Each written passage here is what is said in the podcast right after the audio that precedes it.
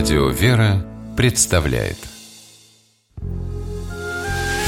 Семейные истории Стутте Ларсен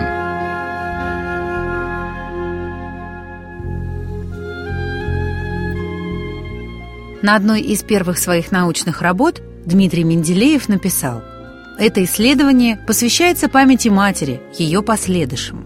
Она могла его взрастить только своим трудом, воспитывала примером, исправляла любовью. Умирая, завещала терпеливо искать божескую или научную правду. Заветы матери считает священными Дмитрий Менделеев.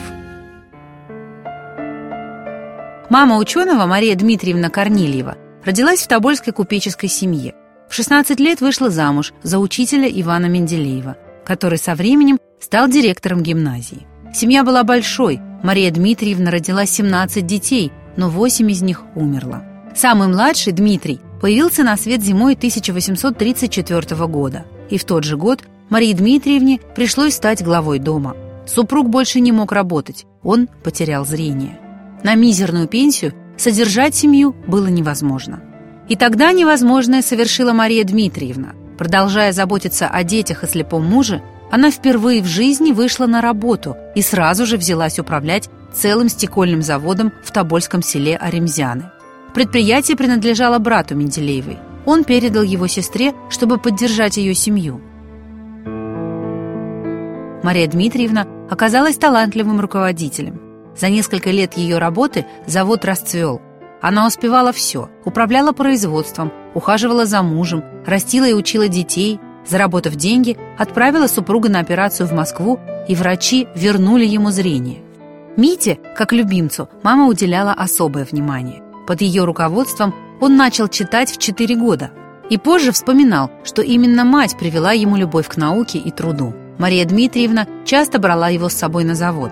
Сын пропадал в цехах, завороженный процессом варки стекла. В семье шутили, что у них растет будущий гений химии, но мать отнеслась к интересам сына серьезно, а заметив, как Митя талантлив в математике и физике, твердо решила, он будет ученым, чего бы ей это ни стоило.